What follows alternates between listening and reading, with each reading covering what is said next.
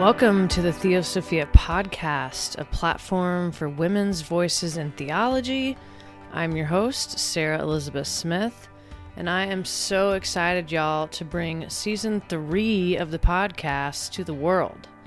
And I'm even more excited to introduce our new co host, the Reverend Sarah Green. Sarah is a Unitarian Universalist minister as well as the Youth and Young Adult of Color Ministry Associate for the UU Association. I'm delighted to share the stage with Sarah this season in hopes that our interreligious dialogue will inspire and spark more thoughtful and civic religious conversations among our listeners and usher in a wave of hope in these very tumultuous and chaotic times in our society. This season, we will post one episode a month featuring a longer interview. And from time to time, Sarah and I will post another episode where we chat together about whatever is stirring in our spirits that week. And before we launch into this month's episode, we want to take a moment to recognize one of our sponsors for this episode, the Women's Ordination Conference. So, the Women's Ordination Conference is seeking applications for the Lucille Murray Durkin Scholarship, which awards $2,000 for women and non binary people discerning ordination in the Catholic Church. For more information, please visit womensordination.com slash programs slash scholarship. All right, folks, episode one of season three features our new co host, the Reverend Sarah Green. Sarah and I chat about her path to ordination in the UU tradition and what exactly UU theology is, and how her questions have shaped her life in pursuit of liberation, healing, and covenantal relationships. I'm so proud of my dear friend and the beautiful life she's created. Here is her story, and I hope y'all enjoy. This is the Reverend Sarah Green.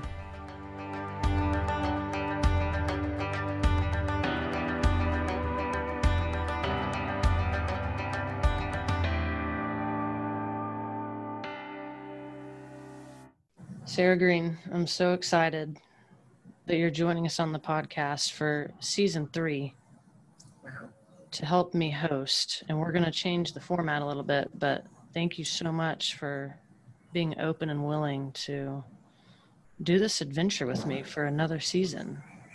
You know, I love a good adventure. So thanks for the invitation to join you. Mm-hmm. Um, feels like a fun project to live into like mystery and and imagination. Mm-hmm. Mm-hmm. Yeah.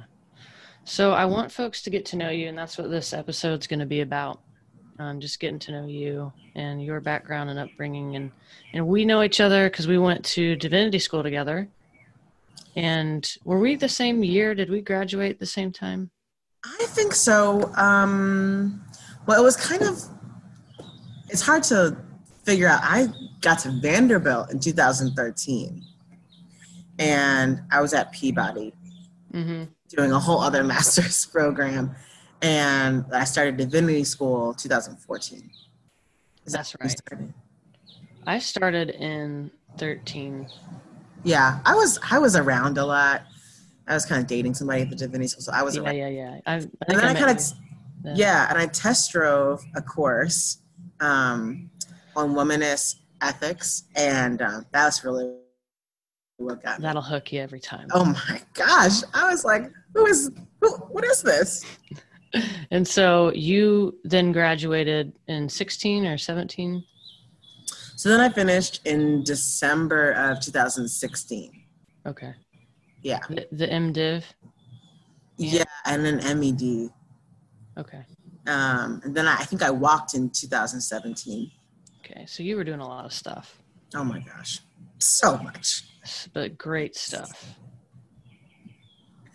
Yeah, I did a lot. That's for sure. Good.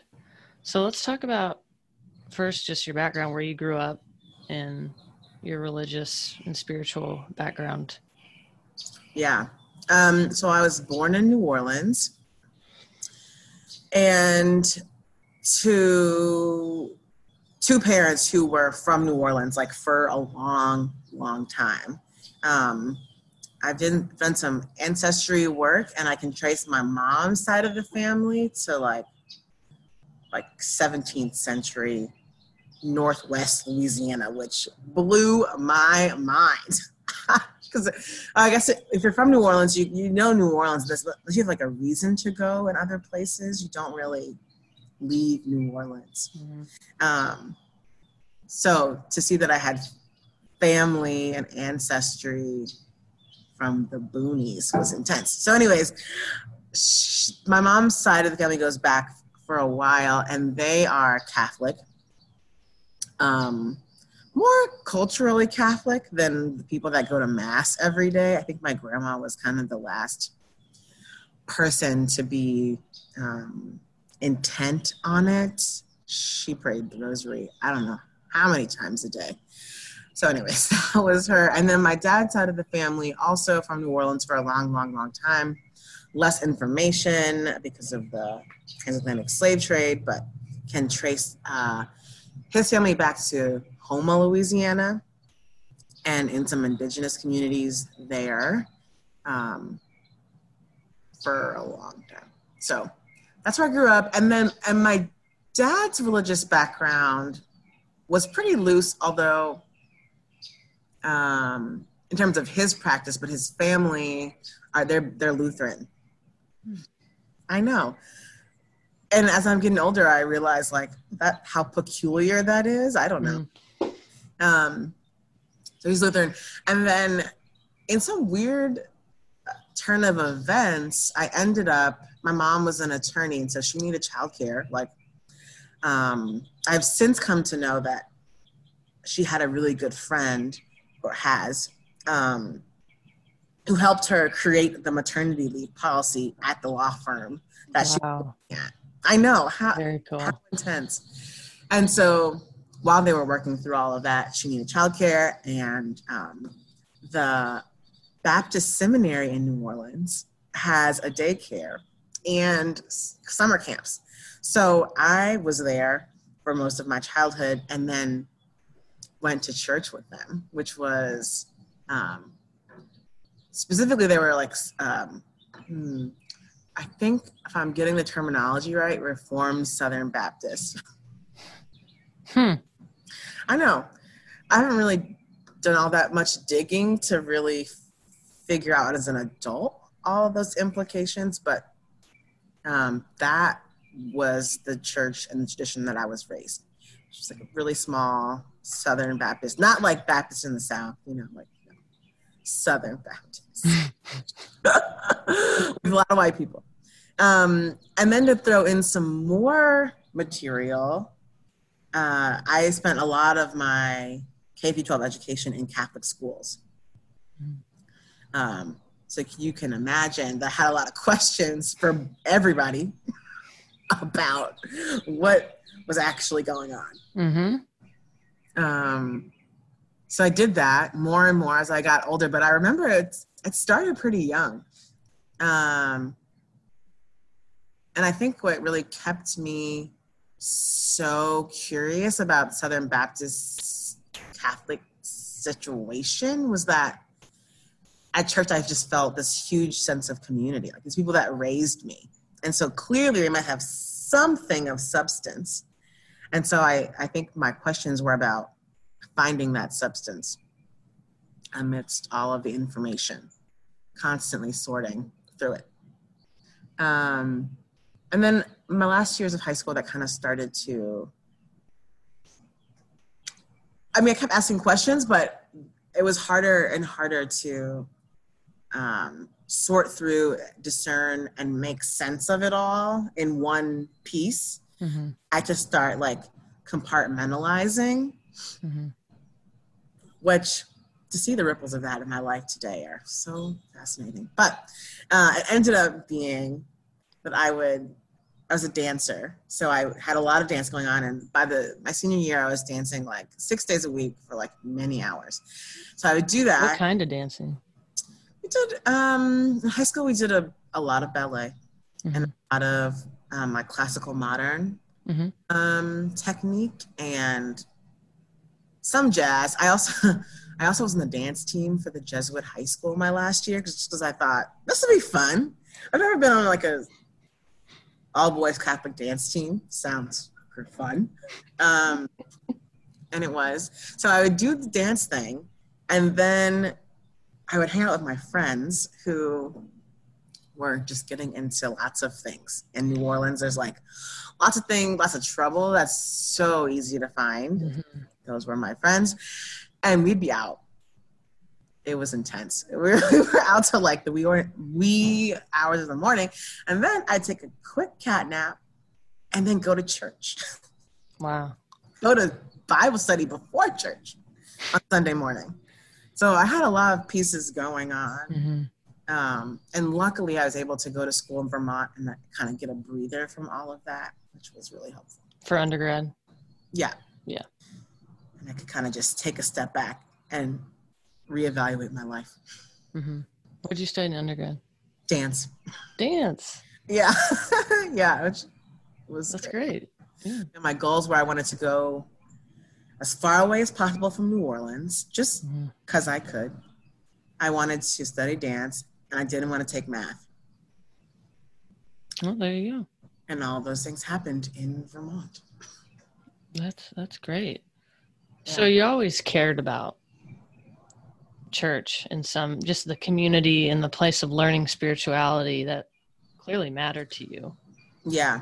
And uh, it, yeah, admittedly and um thankfully this is not how it ended up, but I was when I was looking at colleges, I did entertain the idea of being a missionary. And I am so glad that did not happen.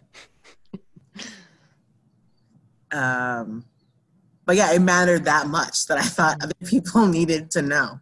Wow. Um, so, did you engage with that part of your life in undergrad? There were a couple of us who, um, hmm, definitely not freshman or sophomore, maybe junior year, after we kind of calmed down, um, think about trying out some churches. And um, the first way that I re-engaged it was uh, through some Quaker meetings because. Mm-hmm. mm-hmm. um, and that was great. I, I do need some sensory stimulation in worship, so mm-hmm.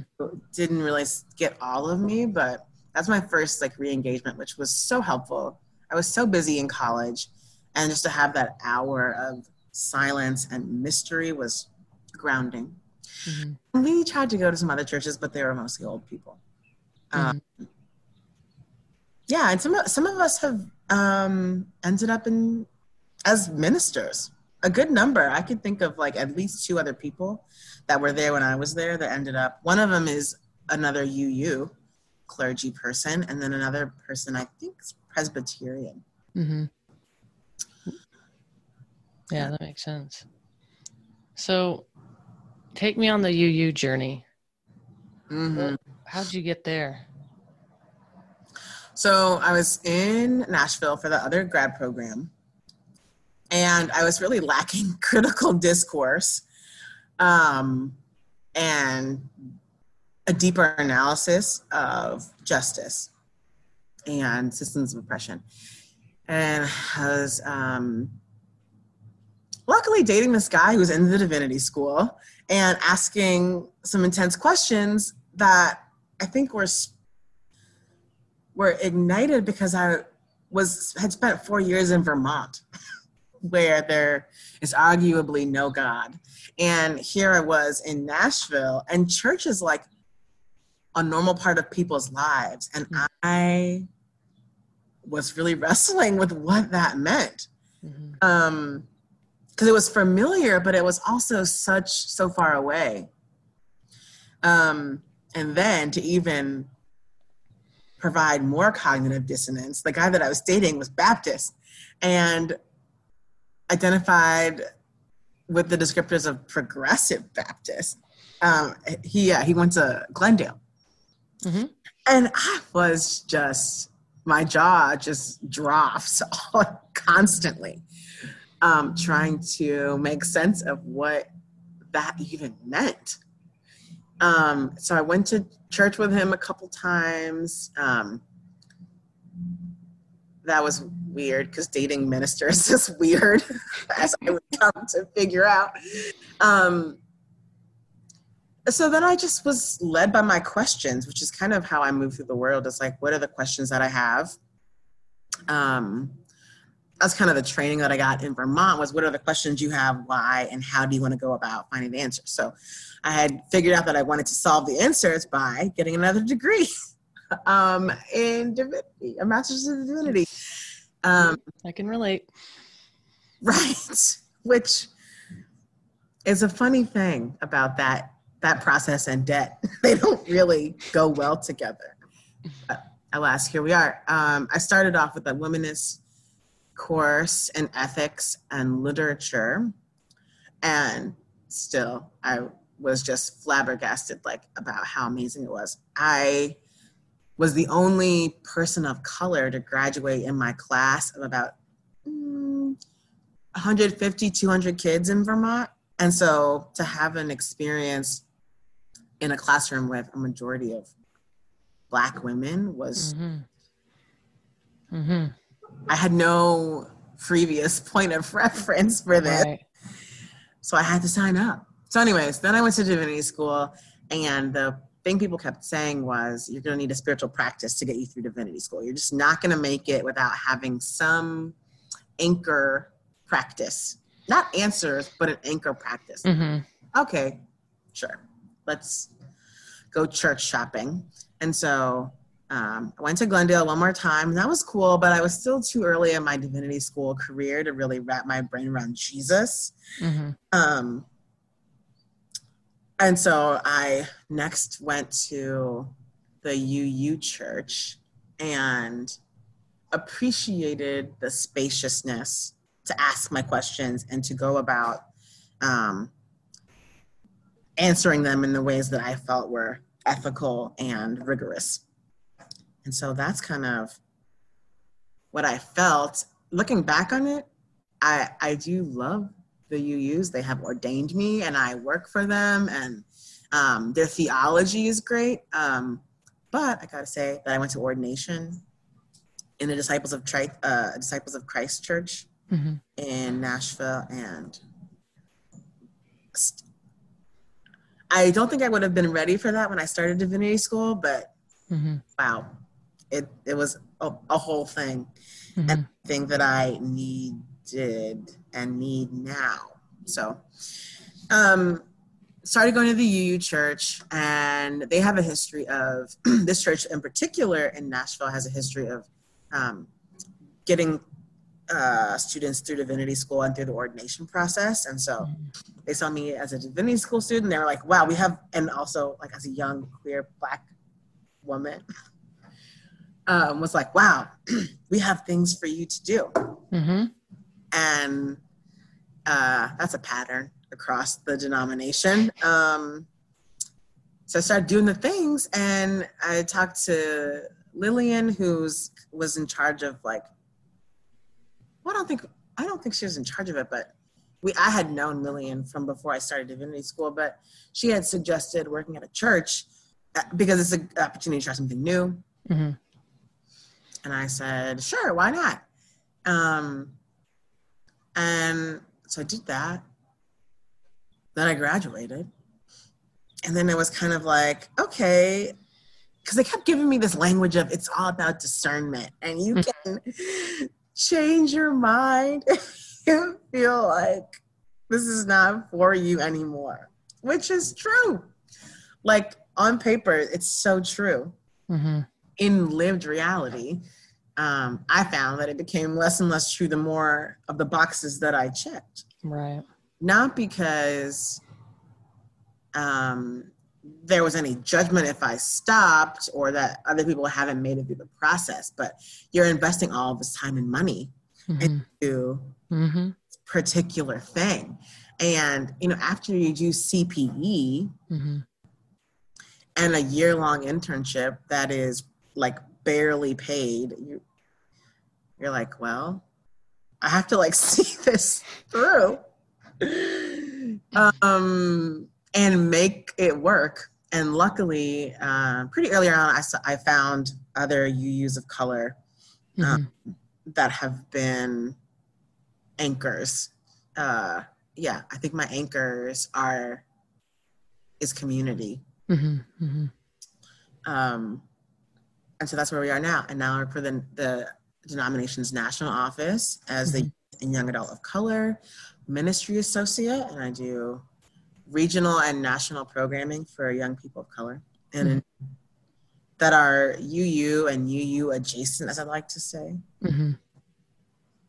And I'm in, aside from like the denominational politics, which I really can't stand. Mm-hmm. I'm doing good work with good people. Mm-hmm. And like, what more can you ask? Yeah. That's wonderful. So, give me a little elevator speech about UU theology. What Oh, separates that from? Because I think that's not only. I, I mean, you're a wonderful person, and I like talking to you, anyways. I always have in Divinity School. I love talking to you at Alice Pub, but I don't know a lot about the UU world or UU theology, and that's why we're going to have so much fun. But Yes. tell tell the people a little bit. What what would be the most important concepts for them to know? Yeah. Hear ye, hear ye, people. Um, there's a couple different things I want to say. The first one that I always say is uh, there are a lot of denominations and traditions and religions that are creedal, meaning they have like a set of things you have to more or less agree to. That's right. um, the Unitarian Universalists are different because they're covenantal, which is um, which means that they focus more on how we aspire to be together. Um, and so they, they, there are some pretty strong statements about what those things are that, that serve as the basis of how we're going to be together. And they are called like our seven principles about how we're in community. And then, however, you get to them um, is more or less your business. Be- yeah, is more or less your business. Um, so, historically, we've been the place where multiracial families can come to worship, um, that uh, families with different um, re- religious backgrounds can come together. So, a Jewish parent and a Christian parent, or an atheist parent, even, and the Christian parent can come and um, raise their families in a way that allows their kid to be exposed to all of it and make their own intentional choices. Um, and it's been a place for people who want to do the work of justice to um, practice what that looks like in a in in a ecclesial body. Mm-hmm. Um, so that's that. Uh, the other thing that I want to say is that Unitarian Universalism is a, re- a relatively new um, official denomination. I think that UU, um, the the ethos and the ethics, that's the same word, that of Unitarian Universalism has existed for a long time and in communities of color, which doesn't often get talked about, but as a denomination, they're pretty new. Like the 60s, we started coming together. Um, but previously, they were two um, Christian denominations um, that had a distinct, that have distinct Unitarian and Universalist theologies. Um, yeah, and some of that got a little lost in the in the merger, as we call it. Um, some of the Christianity got lost, and then some of that that that theology around salvation. You know, I'm thinking specifically about um, the Universalists, who tended to be the more justice-seeking people of the two groups. The Unitarians were kind of elite, um, well-educated. The Universalists tended to be like workers, and um, their big thing was that salvation was available to all people. Um, and obviously, salvation, I guess, in some cases, meaning heaven or whatever, but also like in terms of the social gospel definition of salvation, which is like heaven on earth sort of a thing, more just world sort of a thing. Mm-hmm. Um, so that's that's kind of like the thrust of how I experienced Unitarian Universalism. I think there were people who will tell you that they experienced Unitarian Universalism very differently, especially in this moment of Trump. And there has been some really wild, like, um, uncovering of of uh, systems of oppression in the denomina- in the denomination that kind of I think are shaking us to our core of like who we mm-hmm. thought we were. Mm. Um, and what we thought we were all really here to do. And um, lots of like confusion and sadness and hurt around system how systems of oppression and people who um, are invested in those how they uh, manipulate language and and process and praxis mm-hmm, mm-hmm. Mm-hmm. which which is like that's what they do. That's why capitalism and all these things still exist is because they can like reinvent and twist themselves into new um, forms. But i think yeah it's currently shaking us and god willing and the creek don't rise we will make it to the other side. Yeah. Awesome. Awesome. Yeah i'm i'm excited to get to know more more about it and how to interact with it and to have good, you know, inter denominational, inter religious conversation yeah. on what these things mean. And, um, you know, I'm from a creedal institution that's very hierarchical. So we have our own issues and battles and and also have a ton of great people doing great work. So yeah, you know, everywhere. Yeah.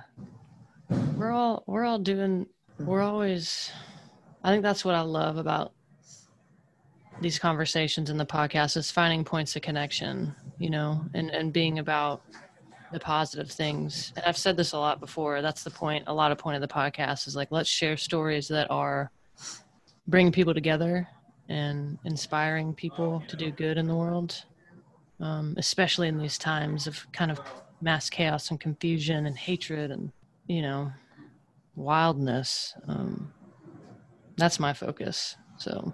Yeah very UU of you. Hey i'm like a, a uu cousin. I'm like yeah. I could i could be in the uu I, i'm we, sure i'd fit right in. We have many of we have many cousins honestly. Mm-hmm, mm-hmm. people who are uu adjacent. Yeah. So let's get into your current context of what you're doing with your life. And I'm I'm really interested in how your UU theology has shaped your ethics in terms of how you feel, you know, called into living out your life as a queer woman in in the the South. Mm-hmm. Um, yeah. Well, gosh, that's such an interesting question because simultaneous to my evolution as a UU, I was also doing lots of community organizing with Black Lives Matter in Nashville and Song and um, NOAH, which is another um, collective of congregations and um, unions and things organizing. So it feels weird to give credit to the UUs who, for whom I feel like I'm usually pushing the edge of what that is. Um, yeah, I think much more of my formation comes from those organizing spaces that I've been in. Um, that, if anything, my current context, I think, is a result of how do I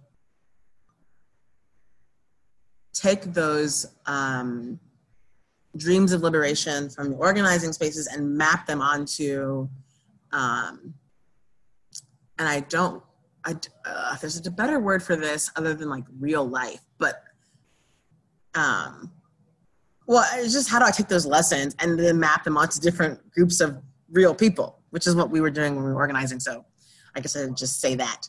Um right.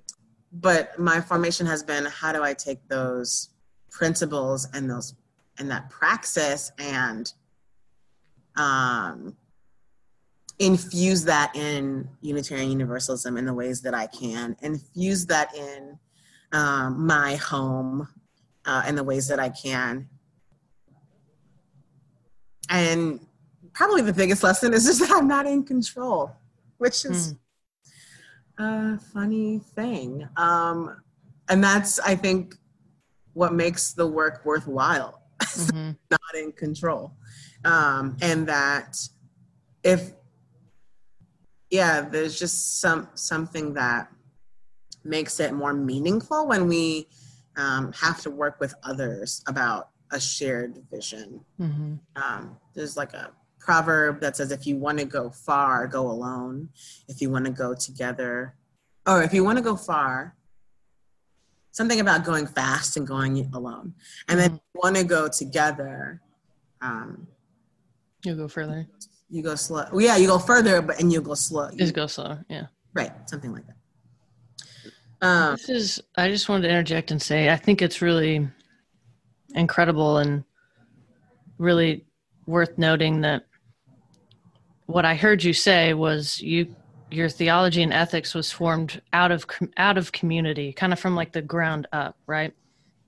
Yeah. Whereas I feel like I've had a kind of a a different I I mean there's mm-hmm. certainly times in life I've learned in different communities how to have community, but I would say mine's been a little different in that I've kind of been studying theology and ethics up here and getting you know getting a solid and that's why i loved going to school right and i'm sure you did too is like learning all these things and then trying to okay if the goal is like bringing the kingdom of god to earth and living that out you know what does it look like and then i go practice it and and mm. again this isn't like mm-hmm. completely 100% accurate probably but i would have started with that narrative instead of like what I learned on the ground because my experience growing up is like you know a very heteronormative white you know upper middle class situation um and and how I was treated too as a as a queer kid growing up I didn't want to duplicate what I you know a lot of what yeah. I was learning about community and faith. So I had to kind of recreate it. Um, and how I did that was by going to school and being in alternative communities. So it was kind of a both and, but I mm-hmm. I needed to construct something up here so I could bring it back down here. Yeah. Um, so yeah. I, I just think that's wonderful though that you're in these organizing communities, which are so powerful and um, just the organic um, I don't know, life and community it builds, it's it's powerful. And I'm yeah, clearly it's affected your life in really amazing ways. Yeah, and I think I'm not I'm not involved. I'm not in a lot of those organizing communities that I was in in divinity school. Um, and for me, that make that takes the stakes and puts them even higher. Um, and so, a question that I often ask myself is: Am I am I being accountable to those communities, even if we're not in relationship or um, working together in the same ways that we were? Um, when no one is watching, and when no when that when they aren't holding me accountable, am I still doing my work? Is it still rigorous? Is it still in service of liberation? Am I still being transformed by these dreams um, of something different? So that that I, I stress a lot about that actually. Because um, I am in a especially a lot of white spaces. And um, certainly I have community that is of people of color. Um, and that that is helpful for grounding for anchoring and for accountability. Um, but I'm always asking myself is this yeah. Is this it? Am i am i re-internalizing systems of oppression? Am i succumbing because it's easier to like the status quo? Um these are things that I really fret about daily. Um, and in every part of my life. And so I'm my task, my current task is is like creating spaces to take breaks from that um, where I can just like rest. Because even in my, I take my home so seriously that it often feels like I'm doing ministry in my home. Oh, yeah. Uh, which is good. And also, uh, it means that I really, it's, it's just hard to um, turn off the, in some cases, hyper vigilance about mm. work. Um, mm-hmm. Because mm-hmm. I'm, yeah, I want my ethics to be integral to all the parts of my life. Um, and that just takes work, and it's hard to turn the work off. So, yeah, there's that. Yeah, yeah, yeah. And I think it's like um, even more imperative because I live in a house of white people, and I live in a white, a very white county, uh, and the UUs are super white. So the work needs to happen mm-hmm. in all of those places. Yeah. Yeah. Yeah. So talk a little bit about um, your foster kids and how you decided to uh, create a family. Yeah. Process. Mm-hmm, mm-hmm. So, um, after doing this internship uh, and getting this really sweet job that I love, um, I felt so much more agency about my life. I was like, oh my God, I'm, I'm rich, which is not true, but that's what it felt like. and I was able to, yeah, it's a privilege in being in in being able to move and in mobility, and um, wanted to be intentional about that. So I decided to buy a house in Lawrenceburg on some a couple acres, and um, did that. And then after that was done, and I felt really good. I'm like, okay, um, I'm a queer black uh, woman, and we're gonna rebuild our relationship to the land. We're gonna heal. Um, I was at a loss about what to do next. You know, I kind of put some feelers out for some people to come live with me, some friends, and like do a thing that way. That didn't really go well, which makes sense because I live in the middle of nowhere in a very it's a tough sell, bud. Yeah, it's a it's a tough sell. I mean, I'm cool, but it's a tough sell. um, and so a friend of mine he just gave me the number for the foster care agency to call.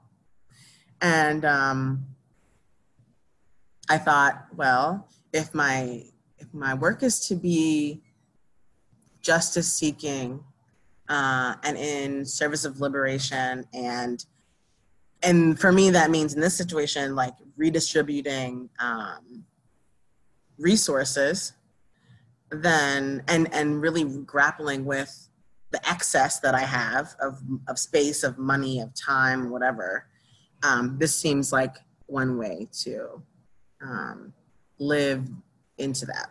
And so that just really happened very fast. I think I called them in October, and the next round of classes was starting in January, so like right about now. And they were done by the end of February. And before my home was even open, I got a call about um, Peyton and Mackenzie, and um, they moved in. And um, wow, what a roller coaster! And it's even it's just also intense because they will have lived with me for like a year in March. Mm-hmm. And it's just such a weird and complicated anniversary. Because mm-hmm. honestly, like this is, you know, part of the worst parts of their life. Yeah. Um, and for me, I mean, I'm more or less happy about it. There has been some compromises about my own freedom that I've had to make, but nothing, nothing at all, like nothing that even could mildly compare right what this means for them. So yeah. a bittersweet thing that like mm-hmm. it's such a good thing, but um obviously not the most ideal in terms of keeping families together. Mm-hmm. Mm-hmm. So um, that's how I've really been grappling. And honestly, that really took all the excess that I didn't even know I had in terms of time and energy, like being Yeah. a parent. And Peyton, he just turned 12 on Saturday, and Mackenzie's 15. So they're they got lives of their own. Yeah, man. I mean, they Yeah. they're already doing stuff and having opinions and having probably little boyfriends or girlfriends or you know, like they're already. Yeah. It's it's just I don't know how I don't know if I'd handle that better or worse than having like a young like a you know a I know. toddler. Like, could I? Would because they're already coming with um trauma and Yeah. some Yeah. like probably emotional you know stunting or just things that you know you got to reprogram in them and heal Right. and Right. Right. wow Um, yeah, I mean, I, I think I like it that they're older because they can feed themselves. Like, honestly, just practically like you can ba- you can wipe your behind you can you know, yeah, like brush your uh, coming, teeth coming out of divinity school, like, I don't even know what it means to have three meals a day. And I really haven't recovered that idea um, Mhm. consistently. So the thought of cooking dinner every night is, I mean, most times I do it. Um, but sometimes I'm just like, yeah, I need to find a leftover somewhere. um, so yeah, I enjoy the ability to be like, I need a break. Mhm. not gonna die. This is mostly good. But yeah, they yeah, we and then the three of us, you know, Peyton Mackenzie and myself, we all have our own interactions with systems of oppression and trauma. Mhm. So it's really a whole collective healing project um, Mhm. Mhm. where I've been asked to stretch and I've asked them to stretch um, and become, in a lot of ways, like totally new people. I mean, I know like our cells regenerate every seven years, but it just feels like in this year, I feel like they all just fell off. I've got a whole new situation going on.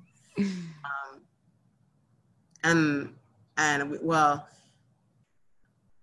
I mean, there's I have a lot of gratitude for community that has welcomed them in the places that we've been. Mhm. That feels really special to me. That Mhm. wherever we go, it's evident how much um, people love me, and that that uh, that that um, love is extended to them. Mhm.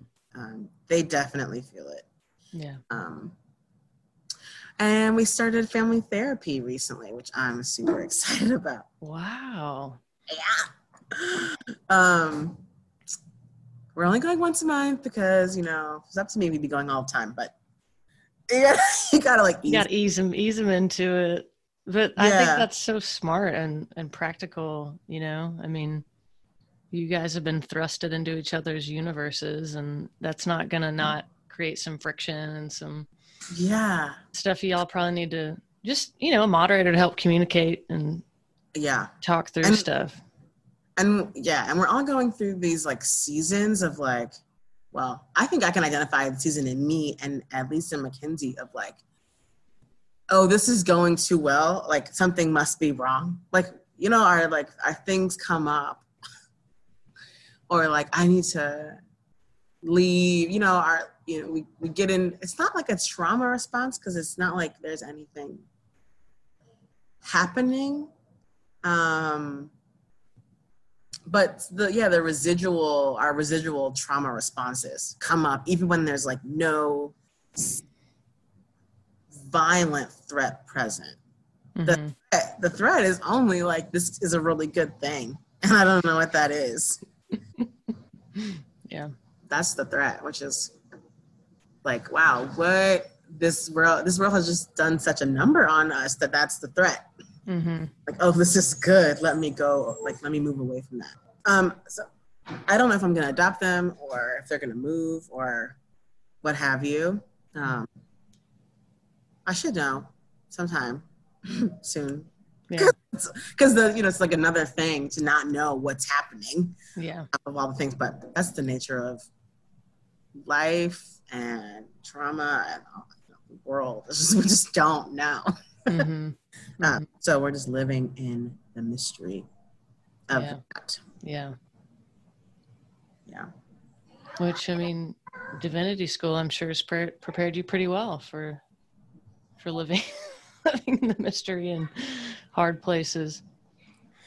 Kind of, yeah. And then there were just like so divinity school. There's just so much you can hide behind. Honestly, Mm. I don't know. I mean, like, yeah, I think you can choose more or less how vulnerable you want to be, but also there's like in Nashville, at least, I felt like there were so many things to distract myself with Mm. hmm that I don't think I was paying attention to the right things. Hey, I I agree. I did the same thing. Yeah. Um, I've done a lot of reflecting on like how I was showing up to my life in Vermont, which was in the middle of like nowhere. hmm Focused I was and how like clear I was about what I was there to do. And then Nashville, it was just like It's kind of a tough place to go to school. I mean, there's so much going on outside of school. It's hard not to, you know, it's hard not to go to QDP. oh my gosh. yeah.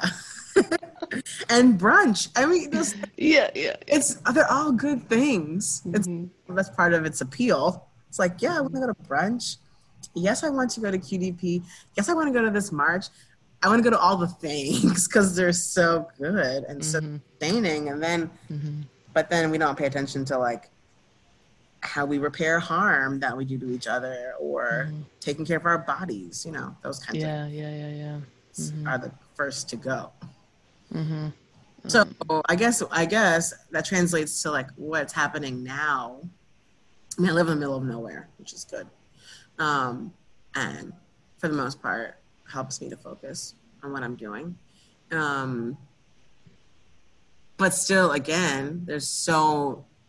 I grew up as a very busy child, and so there's like always the option to just keep busying myself as a distraction from as a distraction to bring back the UU theme, uh, our covenant with each other, like what I've covenanted to do with Peyton and Mackenzie, which is um, to provide stability and to be together on the journey of healing and to figure out what family means and looks like to us. Mhm. Much we could do. That's not that.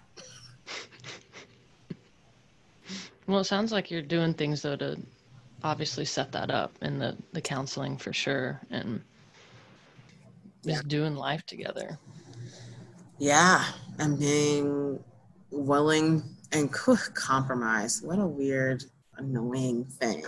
but like I, since going, since leaving my parents' house, have never had a TV, and now I find myself in a house with three TVs. Mm. And then on top of that, I never played video games, but there are, as of Saturday, three gaming systems in my house. I hate it. And that's, you know, we're compromising. Yeah, yeah, yeah. And so, but you're also doing. Um, you've got some furry family members Ah, yes. that are important, and you spend. I saw a picture on Instagram. You were sleeping in the the lamb. What what do you call it? Where do they live? In a in a the barn. in a barn. Yeah. You're sleeping in the barn trying to take care of a a mama and a, some babies that were born, right? Yeah. Well, so yes, I have sheep. I have about 12 of them. I have some pigs, some goats, and some very annoying roosters also. But the sheep are kind of our main project. Um, they are Mhm. mostly bred. And that night, I, gosh, this one, she was just huge. And we're like, she's got to pop sometime soon. Like, we just, we were waiting for a long time. Well, while we were waiting for this other one to have babies, another one had babies. Um, so while we were waiting for this big one to have babies, another one had babies, and that was the whole thing. But finally, this one goes into labor. Finally, and she's really working for a long time, and um, these are sheep, they have multiples. So you kind of want to be close by if something happens. So we were out there and uh, it was getting late. It was so cold. Oh my gosh. It was like, I don't know. I'm a, I get cold easily. So it must have been like 30 degrees, but I was freezing. And um, Ben, my partner, was getting a, he was like, I'm, I'm ready to go. I'm like, okay, I'm tired because my bedtime is nine and it is now like 11:30 or something. So I just got a cot and uh, was like, well, you, you know, wake me up when like a head pops through or something. That would be great. And so he upgraded me to a better cot, which is good, which was very helpful. Um, and then around 11:30, there was a head, and uh, I said, "Well, she's kind of been laboring for a long time. I think I heard her water pop break. I should probably just get this thing out." Um, Ben's hands are pretty big, and so I was the, I was the one for the job. so I got it out, and um, unfortunately, it was dead, and so were the other two. Mm. Just like a whole thing. Um, it's so tenuous, even more tenuous than the children, because like Oh yeah. about like mineral levels and like are they, you know, how much grain to give them? It's just a lot. So Yeah. hopefully our lambing season gets better, and I like that we have others that I'm just like, what are you waiting for? I don't know, and hopefully it goes well. But What was the um, thought process of getting the lambs? Why'd you choose lambs? well, I moved out to You the trying to be biblical? no. Trying to be a shepherd? no. um, moved out to the middle of nowhere, and then um, thought, well, the house when I bought it had goats on it, so I was like, okay, goats or something small. I did some research about small farms in the area, and I found some pigs, pig people, which I do love pork. Um, but I found, and the people that were more willing to talk to me were sheep ladies. There were two sheep ladies in the area that were just the cutest, most hardworking things. Um, and then, and then one of them, her horse got sick, and so she was. I think they were they were trying to move, and so she called me up one day, and she was like, "Do you want these, lamb, these sheep?" And I was like, uh, okay. Um, and at that point, I had had the goats, but they were just kind of a pain in the butt. They just, a common internet idiom is if the fence can hold water, it can hold goats. And that was very true. And when the goats got out and they were at the Church of Christ oh God. on a Sunday morning, and the people were like, "Oh, we'll hold your goats if you want to go to church." I was done with the goats. done. I'm trying to evangelize you to the wrong place. the wrong place. So we're done with goats then.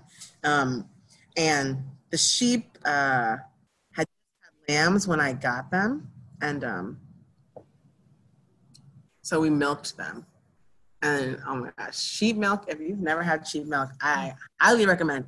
It's it's hard to get it without knowing a sheep person. There's like one grade A sheep milk situation in the country. It's in California. hmm Um, so you're mostly gonna get either home pasteurized or raw sheep milk, but it is so good. I believe it. Yeah. Um, so that's really I don't honestly, I think the milk sold me. I could drink that like water. Mm-hmm. Mm-hmm. So yeah. So, how? Any other like reflections on your experience so far living in the South, being who you are, and your interactions with people, or my reflection on it is that all I'm really trying to do is like keep showing up like one day at a time. Because if I think about it in like years, it just becomes completely unmanageable. mm-hmm. Can really only think of it. I, I plan a year out so that I can plan to leave. And I mean, like for like a couple days at a time, not like leave Mm-hmm. um, so looking that far out feels good. But if I think about like I've been really fretting over turning 30, honestly, and if I think about that in relationship to place, I'm like, oh, I don't know. uh, the other reflection that that is so sweet to me is just how my relationship to social media has changed since moving in the middle of nowhere. Like there's such a sweet community of like queer and trans country people on mm-hmm. like it's just I love it. Um and I feel such a deep sense of solidarity with those people. Mm-hmm. They're like all out here in these red communities, like living our best queer lives or mm-hmm. whatever that is in the moment. So mm-hmm. that that I think surprised me. Mm-hmm. Um, if someone would have asked me what I thought about social media like two years ago, I've been like, eh, it's annoying. But now I'm like, oh my gosh. There's a couple of the Instagram accounts that I like. One is or this may be a hashtag queers who farm is really sweet. Um, but then also I found this one the other day that's like, I don't think it's explicitly rural people, but it's called soft queer bellies. And it's just, it's just, it's just queer and trans people and their bellies. And like, it just breaks me down, honestly. I saw you post that. I was like, oh, that's got her written all over it. It you'll, does. I'll have a picture up in a couple hours, and you did. I did. I did. Yes. Um, it was just perfect. Just those things like are so impactful to me, even though they're like so DIY and um, like this person is obviously passionate about bellies because even when you read the captions, mm-hmm. so amazing. so those really things things are really keeping me afloat. Mm-hmm. I appreciate that. Um, you know, my task for 2020 is self differentiation. So like all these spaces and communities um, and commitments I'm a part of. Um, and the task is what is Sarah and how does Sarah take a step back and care for herself um, and not craft an experience where she becomes defined by all of these things. Mm-hmm. Mm-hmm. Which is so, it's so hard not to be, not to like feel totally defined at, in my role as like a mother or mm-hmm. whatever. Um, so that's the task of 2020 is just like yeah part of me is a mother but right. like, if the kids move tomorrow like um i don't want to be a wreck yeah when things shift and change at, you know as is expected because right. this change um i just want to like have a, a, firm center of gravity mm-hmm, mm-hmm. that's the task which is hard because yeah. it's so entrenched I see them every day. See, you know, I see these people. I spend a lot of time, not only with Peyton and Mackenzie and my partner, but at work. You know, I just see a lot. Mm-hmm. It's hard. Yeah. And then you feel guilty. I'm working through guilt a lot of like mm-hmm. wanting to leave or making plans to leave. Mm-hmm. Um, well, my friend, you have a beautiful life, and I'm I'm so proud of you for what you've you've created and what you've just been open to um, letting the the spirit move how she will in your life is really really beautiful. Yeah. Yeah. Thanks. Thanks for listening. Yeah, girl. I'm excited to share your story and and just start learning from you and folks in your stratosphere and how you think about the world through a theological lens and putting more voices out there.